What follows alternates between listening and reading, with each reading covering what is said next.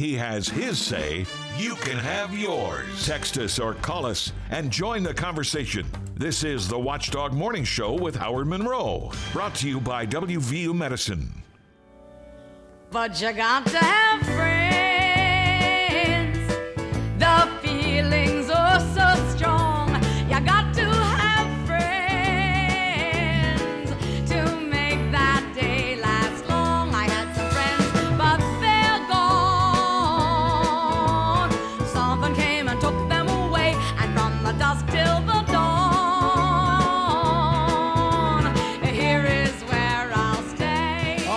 Good friend. Welcome to the show. Glad you are here with us. Remember, if you get stuck in traffic and you're starting to feel your steam come out of your ears, like all of us did yesterday at the uh, standstill uh, st- uh, stops on 70 and 470 uh, heading up to Mile Hill, remember, think of your friends. Think of your friends. Think of your friends, your neighbor, your family. You can even think of Bob and I. No, don't do that because you'll think you'll rem- you'll be reminded how angry Bob got and waving his finger around, and Jerry did. And uh, I was at least smart enough to get home and stay home, not get stuck in that traffic. But uh, we'll keep you if, if any traffic begins to back up uh, today. I'm going to try, try and keep an earlier alert on that than we did yesterday. It's 8:10, 10 minutes after the hour here on the Watchdog Morning Show. 68 degrees, Wheeling, Ohio County Airport. 69 at the Highlands. 68 in Elm Grove and 69 here at the Robinson Auto Group Studios downtown Wheeling in the heart of the Ohio Valley. Uh, looking for a mostly cloudy day today. Uh, some morning showers will stop, but still going to be cloudy all day, up to around 77 during the day tonight. Some drizzle and fog are outside right now. Um, let me do a little what I sometimes call housekeeping, couple things I want to remind you about. Uh, first of all, do keep in mind, we kind of mentioned this last hour if you're listening to the Watchdog Radio Network throughout the week, with uh, occasional exceptions, and that's only when somebody doesn't show up, um, uh, we're live and local all day long. And so, if there is a traffic problem, uh, or if there are other troubles out there in the Ohio Valley going on at the time you need to know about, number one, if you're in the midst of it, call us and tell us, and we'll try and so we know about it. And number two, we'll uh, put you on the air, or not put you on the air. We'll put the information on the air. That's what helped Bob yesterday. The Pine Room guys heard about the traffic tie-ups and uh, reported them on the radio, and then. Um, and then Bob got the information, and others did. Many of the rest of you did too. So you learned about it. So if you're out and about, remember, we are the only station that's live and local all day long, all day long, all day long. So uh, pick up the phone, give us a call, and tell us if you see something. You know, they say, see something, say something. See something, say something to us, particularly in terms of traffic and uh, all of that sort of stuff. Um, housekeeping. Uh, I am putting up our uh, podcasts every day. I'm doing them right as they occur. For example, I just posted last hour's sh- hour on our podcast page already. Go to watchdognetwork.com and you can uh, listen to the last hour. Don't do it now because you listen to this hour, but it's up there. So every day, hour number one, hour number two, hour number three, hour by hour, up on our podcast page. I've now got it down, I think, to a science where I can do it every day and quickly. Uh, and then we'll tell you if you go to my Facebook page, I tell you what is in each hour. You can find the things you need. And finally, uh, on housekeeping, yesterday, or last hour, I should say, we talked about uh, Football Friday coming up, beginning this week. The OVAC game kicks us off, our first play by play game uh, with Martins Ferry and Shadyside. And prior to that, Bob, we're going to have uh, the Pine Room guys kicking off a whole season's worth of Gumby's broadcasts. Every Friday, Football Friday. Uh, mainly, it'd be the one in Elm Grove and the one, uh, well, there's two in Marshall County, you know, right there in Moundsville. But it's the uh, one right there. Uh, geez, I don't know what that road's called. Howard. the stadium, right? It's close to the stadium, but it's uh, right there. Uh, geez. You'll find it. Uh, you'll find it. It's it's the, the Gumbies. You'll find the Pine Room Boys. will be down there. I know the second week. That's when uh, JM they open up uh, this week, and then next week you'll find the guys out at the Gumbies in Elm Grove. So make sure you stop in and say hello. Lots of discounts. Uh, lots of stuff going on every football Friday at Gumby's with the Pine Room Boys. They'd be happy to see you. Now, as a result of that, and this is the main thing I wanted to get to before I go to Tom, uh, as a result of the Pine Room guys now taking over the Friday afternoon uh, show in order to be connected with the games and the, the, the weekend sporting activities, uh, Donnie Gilbert's radio show, normally Friday, now moves to Thursdays. The Donnie Gilbert Radio Show will now be on Thursdays from noon to 3. This week, Reverend Daryl Cummings will be in to talk about his uh, uh, Adopt a Student program.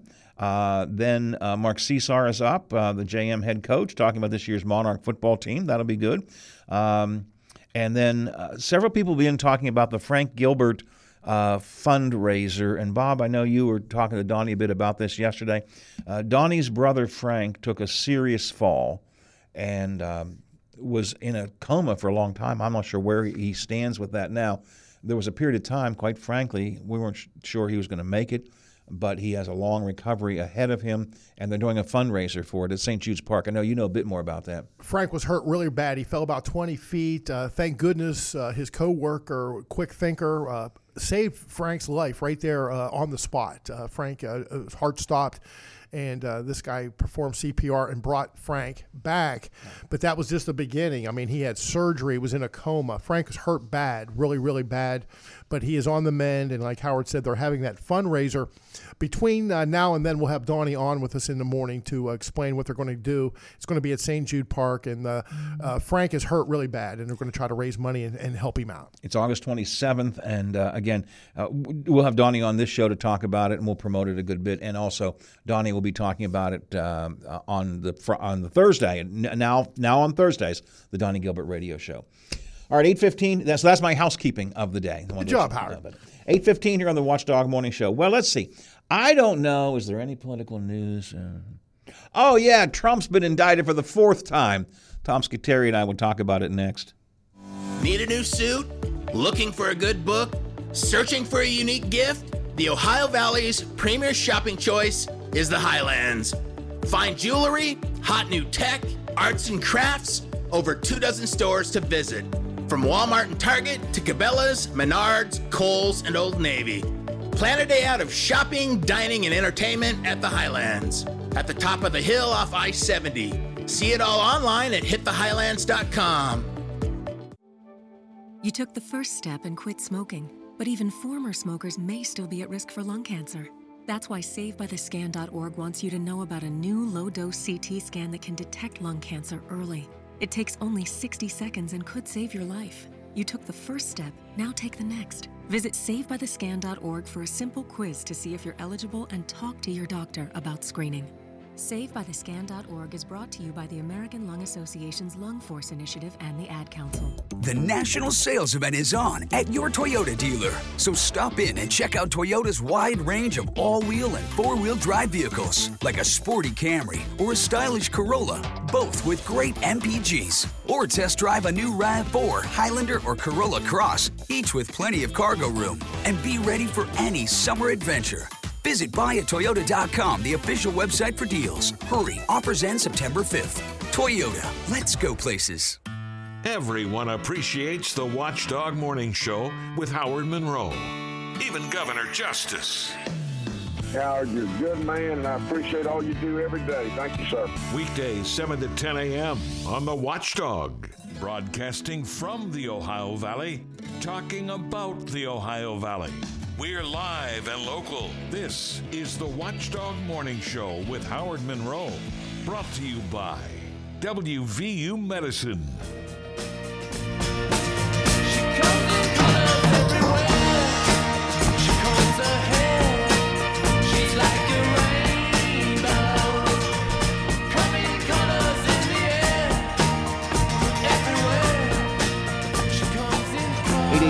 Watchdog Morning Show. Uh, the theme of bumper music on the day today is uh, rainbows. I saw a beautiful rainbow last week. I posted it on my social media. It was um, perhaps the most intensely colored rainbow I ever saw.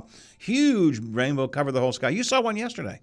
I did, and when you see something like that, it's it's beautiful. And you think sometimes nature just really, really gets it right. And I was feeling really good, and then I got on Interstate 70, Howard, and all hell broke loose. So the rainbow feeling didn't last long. So I'm hoping it lasts longer today. Did we get a text somebody saying what a dumbass I am? Well, not exactly. They didn't quite phrase it that way. Um, the uh, the Gumbies in Marshall County, where the uh, Pine Room guys will be most of the time, uh, will be.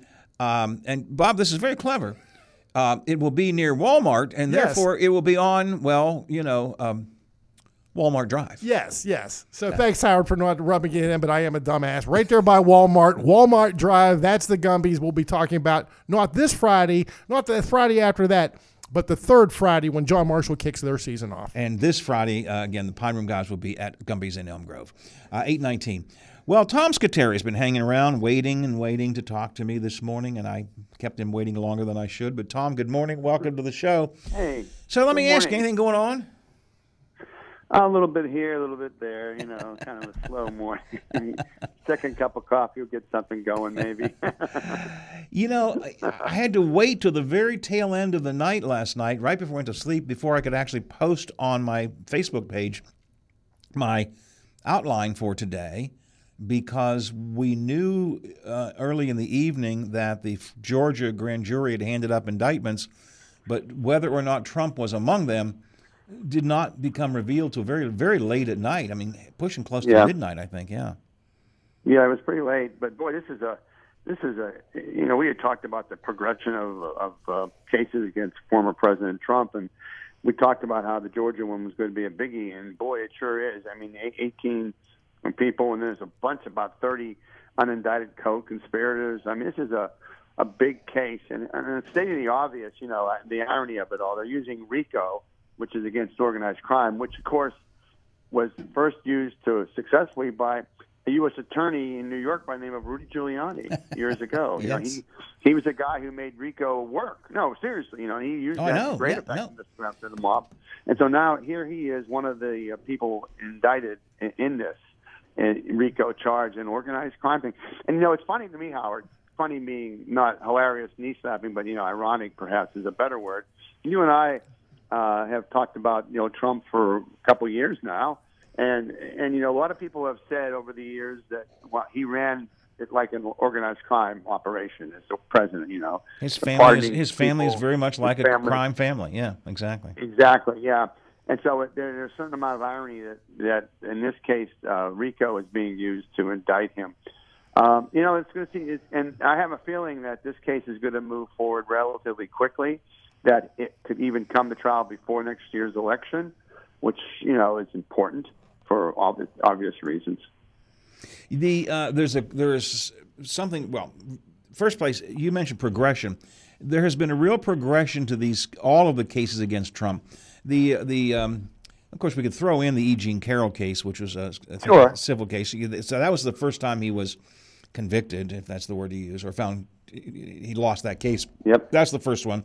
Uh, the New York case brought by um, Bragg, I think it was, is the hush money case connected with uh, with Stormy Daniels. And I've said all Yeah. along that's a really that's a technical case. You know, you got to look at the technicality of the law. But it was nonetheless the one that really first broke the barrier of indicting criminally a former president. Then you go down to Mar-a-Lago, which is uh, you know hiding documents and not and ca- taking documents not uh, allowed to take, which is raises the level a little bit more. And then the 2 most recent ones, the the D.C. case brought by Jack Smith, and now this one, go to directly the issue of overturning the election. And and Tom, what's important about this case in Georgia is this is a state case.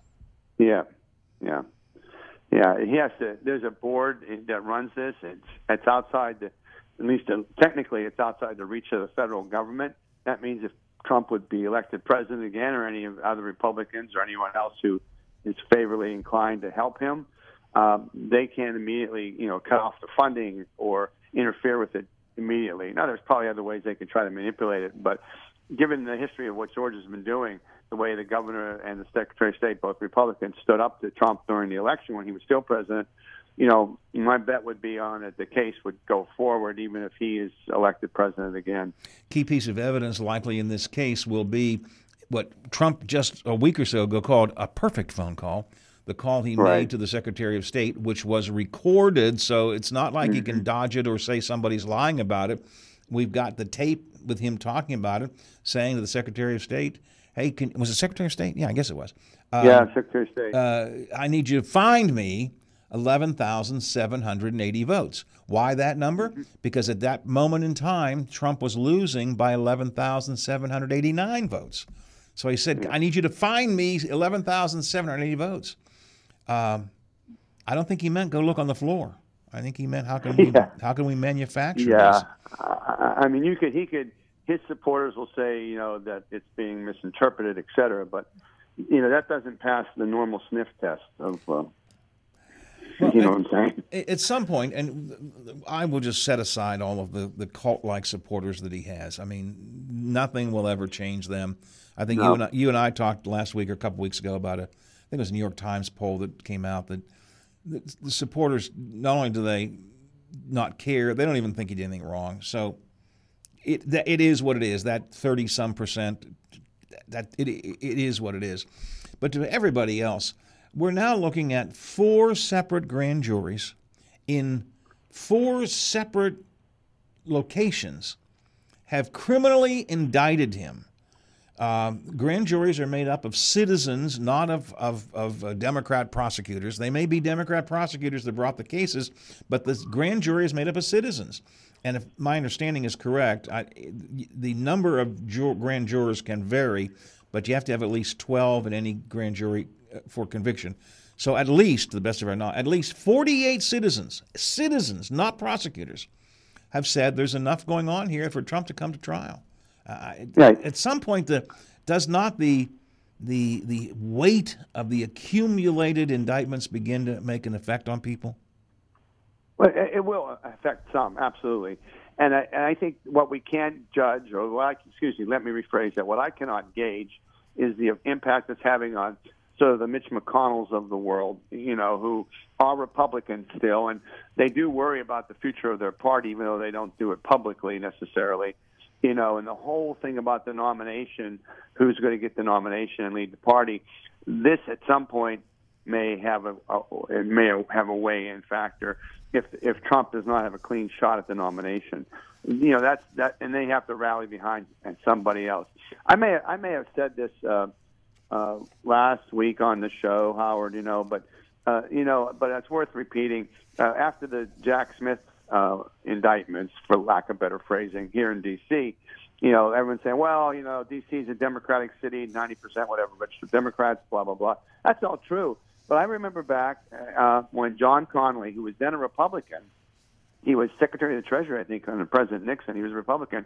He was indicted for some scandal, and here in D.C., and was acquitted. Mm-hmm. You know, it was, a, I think, it was a jury of almost all, if not all, almost all African Americans.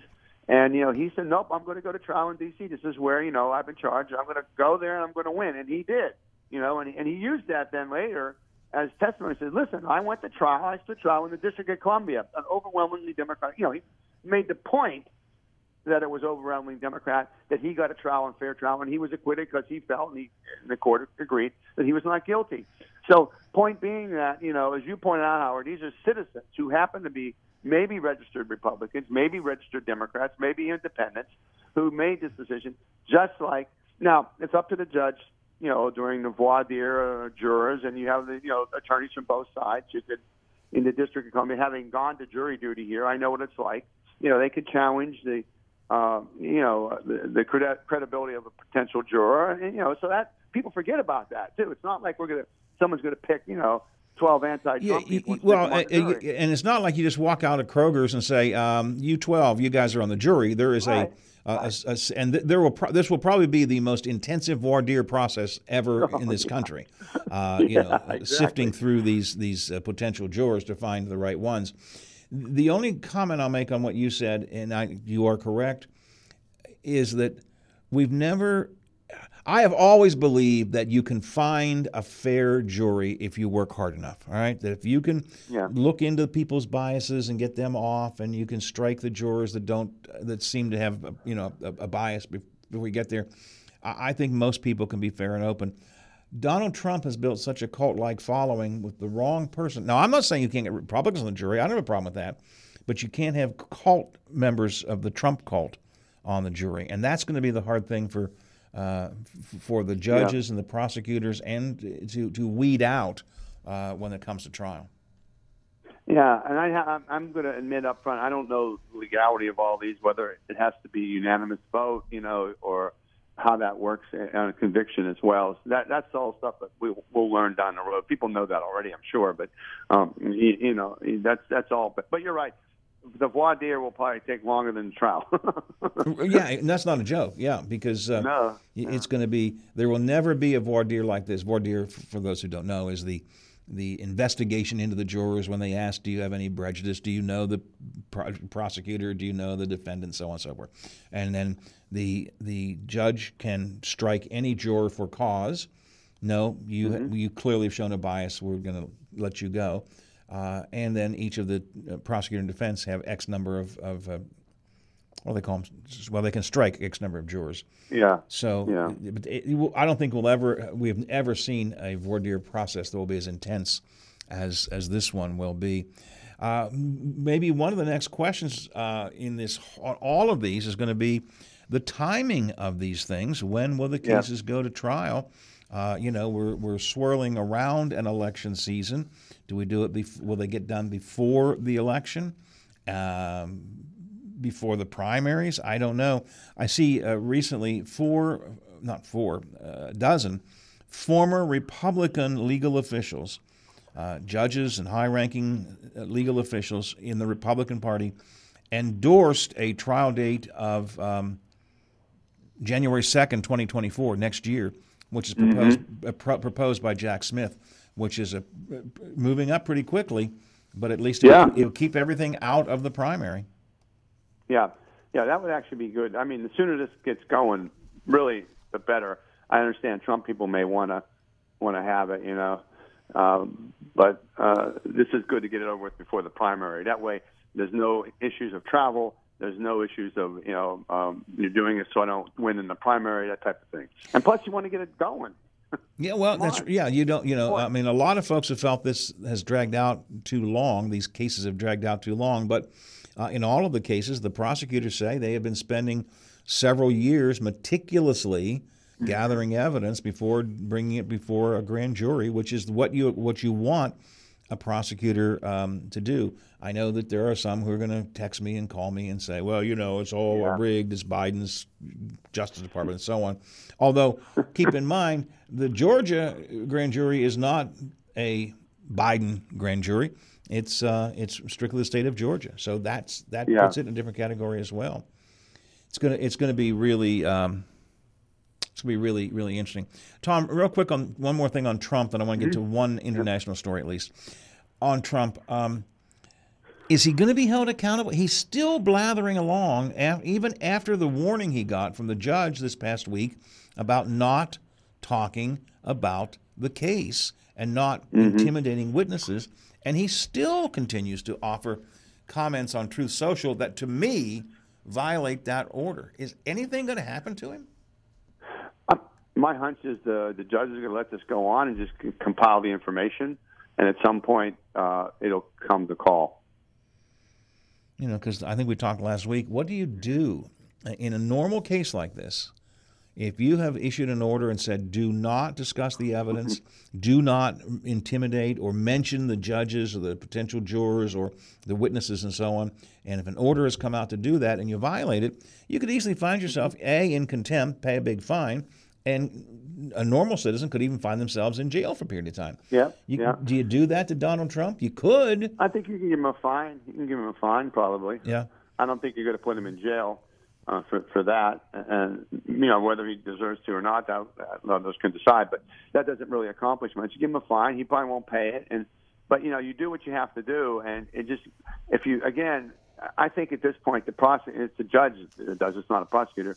But you look at the big picture, okay, uh, and what's the end game here? What's how does this have to play out for the best for the country, as well as as giving former President Trump a fair trial, as well as being fair to those taxpayers who brought him to trial. That's the rest of us, you know. So I mean, he's going to do what he has to. He's going to do what he always does anyway. And at some point, I think that he'll be surprised. And that's my guess. It's a guess. Tom, I want to hit one of our international stories here this morning, and that is uh, Tommy Tuberville is continuing his hold on senior military officials and the top echelon of our, our of our uh, service units is continue to operate without without leadership. this is the first time in U.S. history, sorry, Department of Defense history, that three services, three services are are without, excuse me, Howard, a Senate confirmed chief. The Army, the Air Force, and the Navy. I'm sorry, the Army, the Marines, and the Navy. Now do not have confirmed heads uh, since yesterday when the Navy um, chief stepped down. So they have acting leaders, of course, and, and of course they're dual hatted. These are the deputies that people nominated. So when you walk into the river entrance of the Pentagon, that's the entrance where official visitors arrive. And the entrance I use and most other people use uh, who working outside the Pentagon. There's pictures of the entire Joint Chiefs of Staff. Now three photos are blank. Wow. Now this fall, I think at the end of September, General Milley, who's the chair of the Joint Chiefs, he's retiring, and of course there's a nominee to replace him who's going to run into the same problem. You know, uh, Tuberville, I'm going to point this out because Tuberville is a senator from Alabama. He doesn't live in Alabama. The Washington Post went, and he doesn't own any property in Alabama. He lives in Florida. So, I mean, you know, the idea that, you know, according, that's a, this is a constitutional thing, actually, because you have to live in the state you're a senator. Right. You know, and so, I mean, there's all this stuff about him. And the Republicans, this kind of goes back to the party's dilemma. You know, they aren't doing anything about it. And McConnell, Democrats are saying, you guys got to do something because we can't do these one by one. And Tuberville has been offered a chance to have a vote on his issue. He refuses. What he wants to do is have the Pentagon rescind their policy of permitting military personnel to travel to a state to get health care services. This is not just about abortion. It's other reproductive services and other kind of health services that are not available in a state where they reside, uh, where they're based, excuse me. And they want the Pentagon to rescind that and then revote on it in the Senate, which of course won't pass because the House is Republicans and they won't vote for it, and you have to have 60 votes in the Senate to pass something like this. So it's complicated. He doesn't want to compromise, Howard. No, he does not, and he, and I I think he's really. Enjoy, I, I don't know him. I don't even know a lot of his background, but I suspect he he enjoys being be the, happy about that. Enjoys being the center of attention on this. Tom, uh, all right, I got to run. Good talking to you. Uh, Okay. We'll catch up again next week. Thanks a lot. Uh, you okay? I heard you coughing there a little bit. You feeling all right? No, I just I just a dry throat. Nothing, I'm great. Thanks Oh, a lot for your Just- concern. All good. Yep. Just worried about you there. All right, pal. Appreciate it. We'll talk to you next week. Thanks a lot. Uh, thanks. Bye bye. Well, you know, Bob, when I start hearing people coughing like that, on the other hand, I almost died this morning coughing. So I guess you know you never Maybe know. it's just going around, Howard. I, I, I heard that in uh, in Tom's voice too. Um, but uh, he rebounded just like you did, Howard. 836, 24 till the hour here on the Watchdog Morning Show. There is a new head of the West Virginians for Affordable Health Care, um, and we'll talk to her coming up in the next half hour. A little bit about some of the key issues facing West Virginians for, well, affordable health care. It's coming up, but first, here's Taylor with headlines. Good Tuesday morning, everyone. I'm Taylor Long with your 7 News headlines on this August the 15th. Continuing coverage on a water main break that left many in Martins Ferry without water for much of Sunday evening and throughout some of yesterday. The break occurred on a 20 inch main water line near the old Wheeling Steel plant on North First Street in Martins Ferry. Water service was lost to just about all the residents in the city. Crews worked through Sunday night into Monday repairing that line. A 48 hour boil order for the city has been put in place as officials say that the line has been repaired, but water supply has been restored, and crews are still working on recharging many of the lines within the city. Now, if residents need water for drinking or cooking, they can bring their own containers to the ladder station on South 4th Street across from Unified Bank in Martins Ferry. And the West Virginia Fire Marshal's Office and several other agencies reportedly came to Ohio County to investigate Sunday night's fire and explosion at a Southwest Energy well pad in the Warwood area. The explosion in a so called gas buster frac tank rattled windows for several blocks from the site at 1828 Cherry Hill Road just before 11 p.m. 27 workers were on site, two of whom were seriously injured. We have learned one was immediately flown to a Pittsburgh burn center. The second was treated locally, then also flown to a Pittsburgh hospital. Lou Vargo says there were three lines going into the tank and they were immediately shut down, as well as the pad itself, although the drilling rig was not affected. He says the operation will be down for several days during the investigation. And down in Wetzel County, community members once again packed the Wetzel County Board of Education meeting last night to reiterate their support for their local high school. Recently, there have been talks about the possibility of Paden City High School being consolidated and merged with Magnolia. Many Paden City residents do not want to see this happen and argued against it. No actions were taken last night. Stay with 7 News as we continue to follow the issue. That was a look at your headlines. Have a terrific Tuesday. I'm Taylor Long, working for you. How much could a cyber attack cost your business? The costs stemming from a cyber attack can vary tremendously, but are extremely significant. Recent studies have shown that the average cost of a data breach to small business can range from 120,000 to $1.2 million. In addition to financial loss, companies also suffer downtime, lost opportunities, and data recovery expenses that can all quickly add up. Could your organization survive a cyber incident? If you are unsure if you are doing enough to protect your data, reputation, and dollars from cyber criminals, contact the team at Omni Strategic Technologies today. Omni has the right tools and support to help keep your business protected. Call 304 242 7600 and schedule your free consultation today or visit omniperforms.com. Omni Strategic Technologies, the only cybersecurity and advisory firm that the watchdog trusts. Are you concerned about losing your home or automobile if you file for bankruptcy protection? Find out if you would lose any property by calling Tom McIntyre at 304 232 8600 or have a free chat conference with his office online at McIntyreLaw.com. Tom has helped thousands of people in our area. He can answer these questions for you. Call 304 232 8600 or check him out online and have a free chat conference. Barstool Rough and Rowdy Brawl returns to Wheeling's WesBanco Arena August 18th, featuring up to 20 fights, including several five-round fights. Bobby Lights Out Lane, Michael Make It Happen Brown, Hot Wheels, Dwarf Champion Lightning, Jeremy Smith, The American Redneck, The Polish Hammer, Strawberry Cowboy, and more. It's Barstool's Rough and Rowdy Brawl, August 18th at Wheeling's WesBanco Arena. Welcomed by Busch Light, the Wheeling, Ohio County CVB, and Jill's Gentlemen's Club, Fighters, and Ring Girls. Sign up and at joinrnr.com. Buy tickets at wesbancoarena.com. Information, interviews, debates, and discussion, plus an occasional rant with Bob Slider behind the board. This is the Watchdog Morning Show with Howard Monroe. Don't worry whenever skies are gray above. Got a pocket full of rainbows. Got a heart full of love. Is that Elvis? That's the king. That's the king. All right. Um, the theme of bumper music today is rainbows. Uh, we had rainbows around the Upper Ohio Valley yesterday. Uh, some people were uh, not really feeling the rainbow because of all that traffic standstill that we had. I'm still venting about that from 24 hours ago. Eight hours of standstill traffic on I 70 and 470.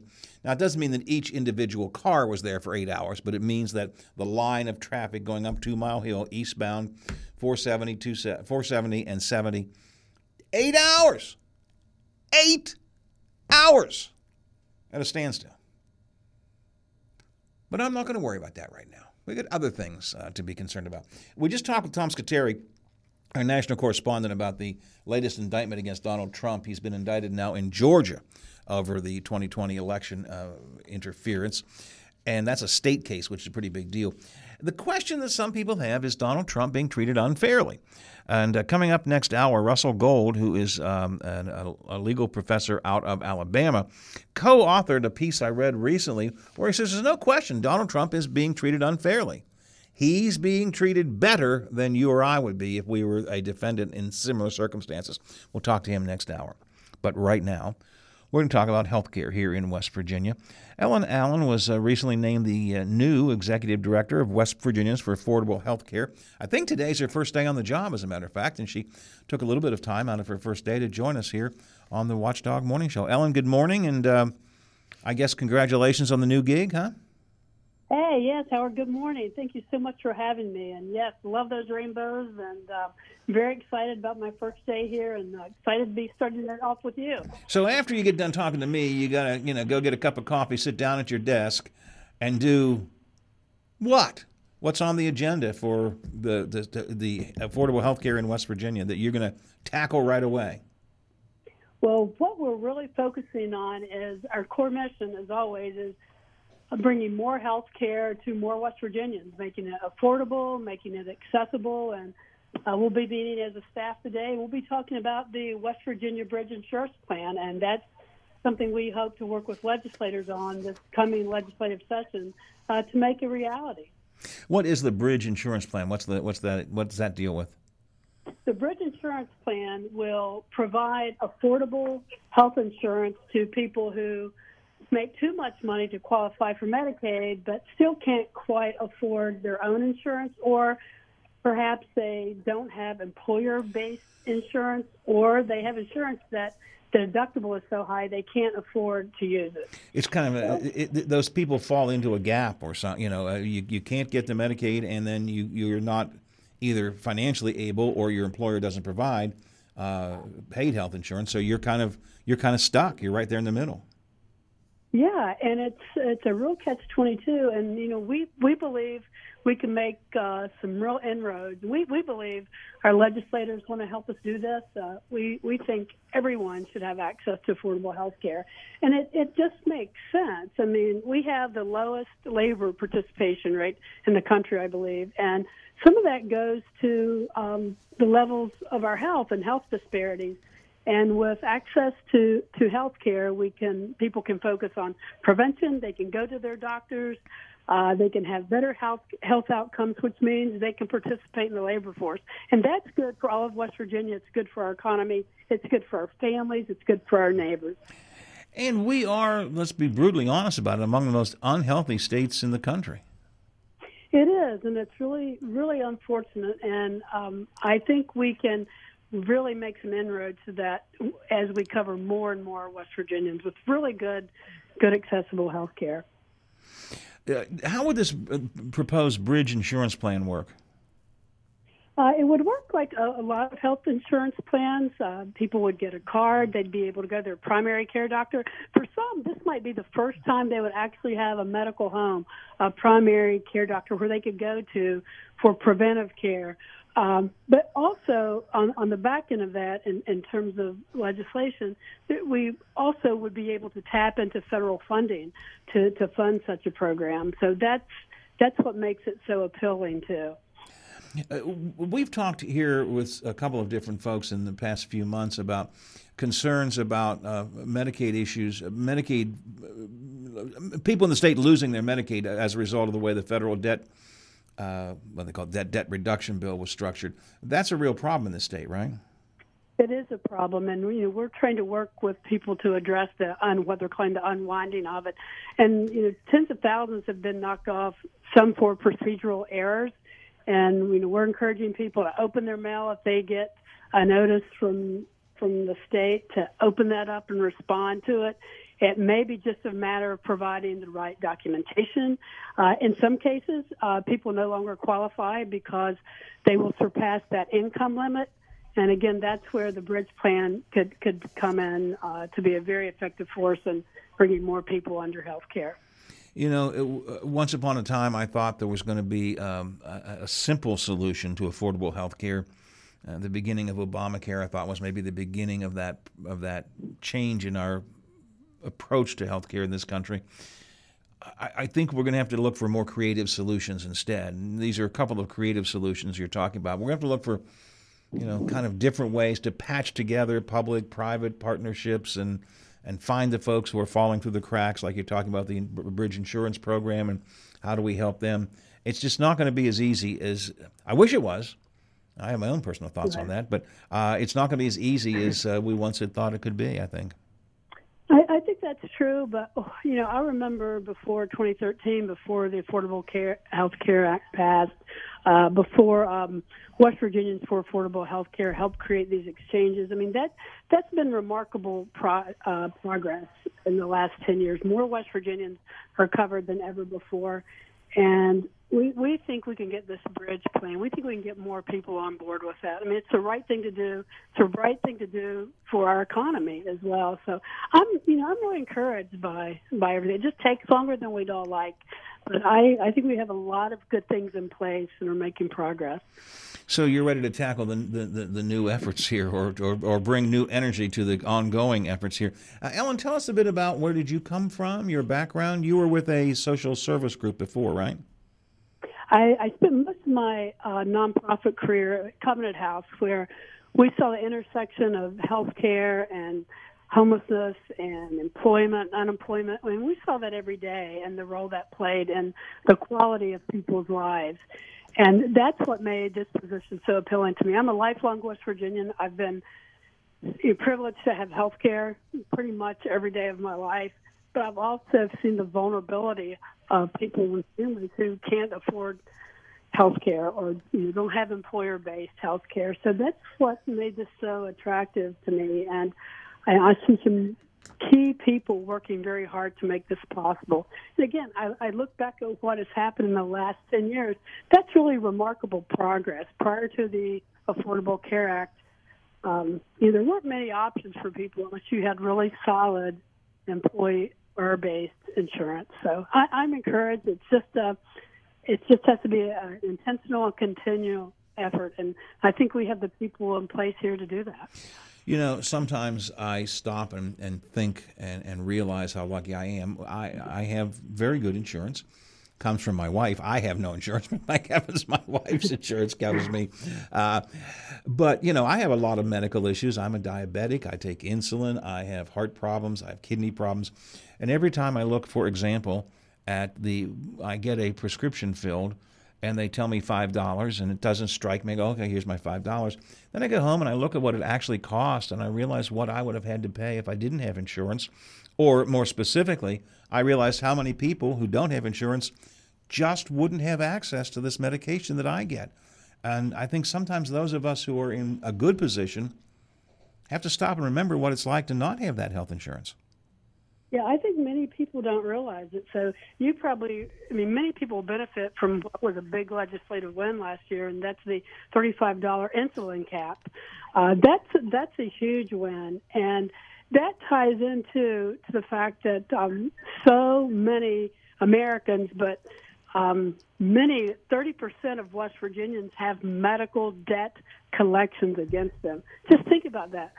They've had to finance their medical care and then it becomes so encumbered and interest rates and so large that their wages sometimes are garnished, their credit scores impacted, and in some cases even bank accounts are seized. I, I believe I, I, could be wrong. Uh, at one time, medical debt was the number one cause for bankruptcy, per- personal bankruptcy. Yes, yes, that's true. I think that's still true. I mean, 16 million adults in the United States over owe over $1,000 in medical debt. And 3 million adults owe, have medical debt over $10,000. Now, that's stunning in the United States of America. We should not have to have a GoFundMe to finance our health care. You know, that's that's a really good point because we uh, literally we see these GoFundmes cropping up all the time for people who say, you know, I, my my brother has just discovered he's got a serious illness, got cancer, whatever, uh, and and suddenly we're we're having to uh, to raise money because insurance doesn't take care of it, or we don't have insurance.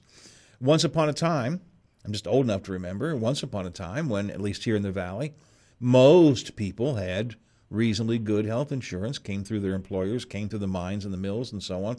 The world has changed. The world's changed dramatically, and I think it's the flip is probably true now. Most people don't have good insurance unless they can work through something like the Affordable Care Act or uh, maybe the new bridge program will work, be helpful and so on. Uh, the world is different now than it used to be.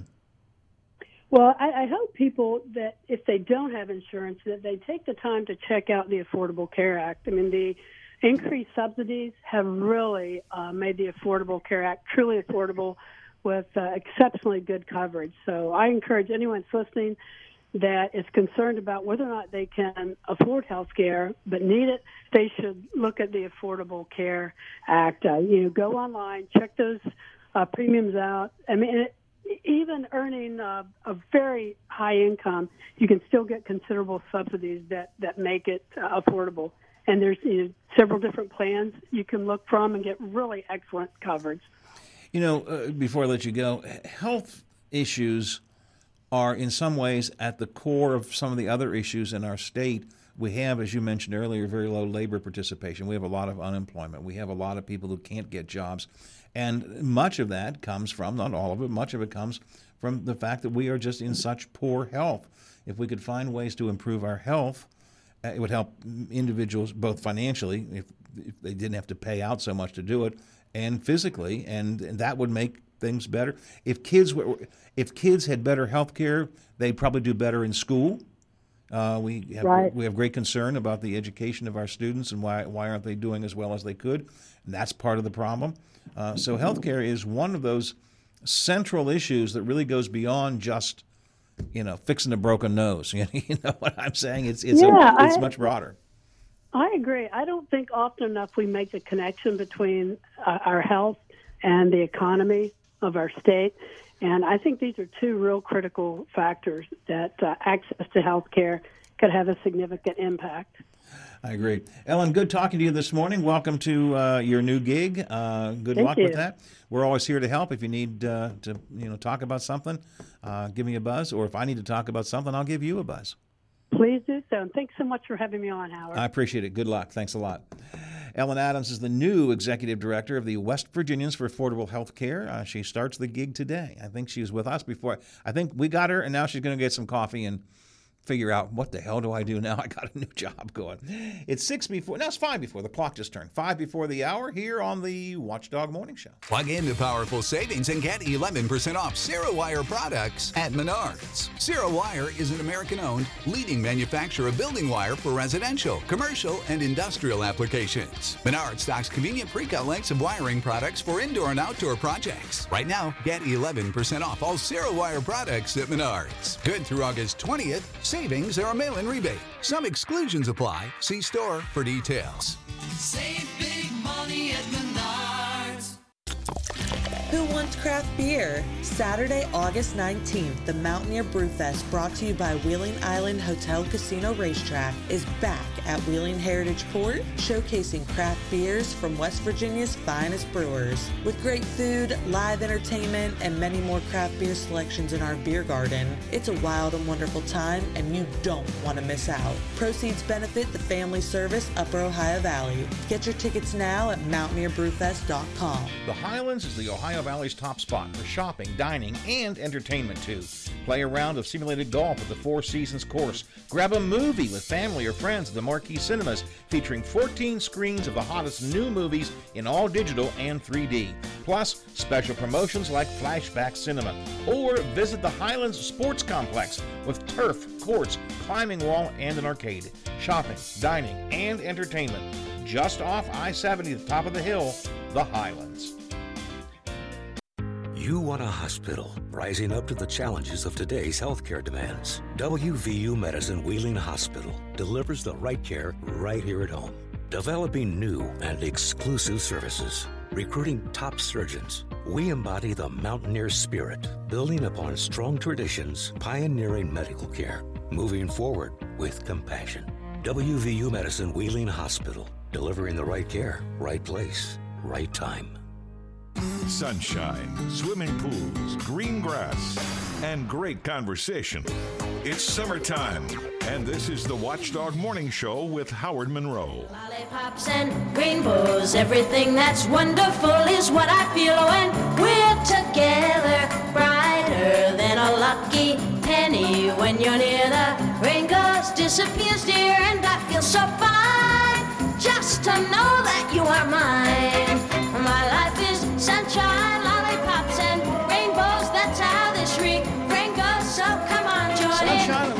Lollipops and rainbows. I could use a lollipop right now. Maybe a Tootsie Pop. You like Tootsie Pops? I love Tootsie Pops. Oh, my God, I could use a Tootsie Pop. I could use a Tootsie Pop. Uh-oh. Uh just, uh, Right on my screen now popped up.